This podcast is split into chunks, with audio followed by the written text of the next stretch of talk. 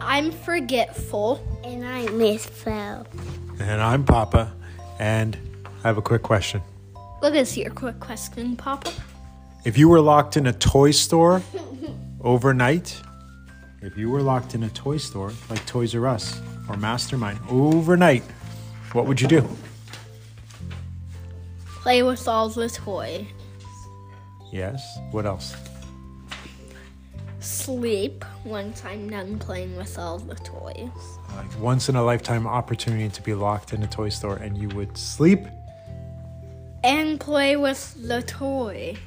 all nighter, no sleeping. How about you? If you were locked in a toy store overnight, what would you do? what would you do? I think my my next episode's question will be why is everything so funny? I don't think your brother would like being locked in a toy store, would you? Yeah. Yeah.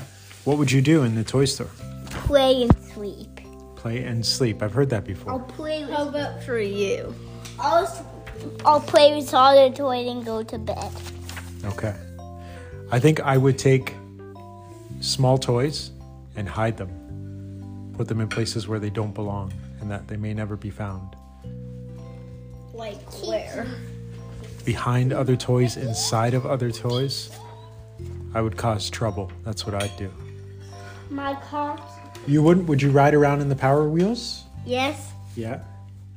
I'll buy you that home and I'll buy the the fo- the fourth look where it has a s- silver logo, a silver logo, and bring it at home and and mm, fix the steering wheel. okay. But if you were in the toy store all night and they had lots of Power Wheels, would you drive them around? Would you race them?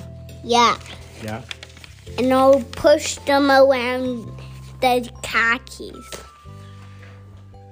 What if somebody comes in, like a security guard?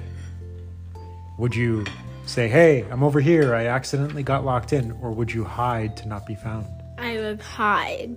Or like a criminal, No, so I could stay it. like a sneaky ninja that's also recognized as a criminal by our penal system? Uh, what? I'm forgetful.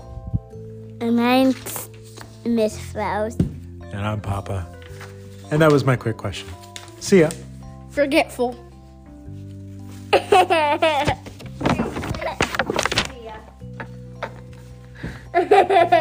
Translation is see ya, see ya, see ya, see ya, see ya.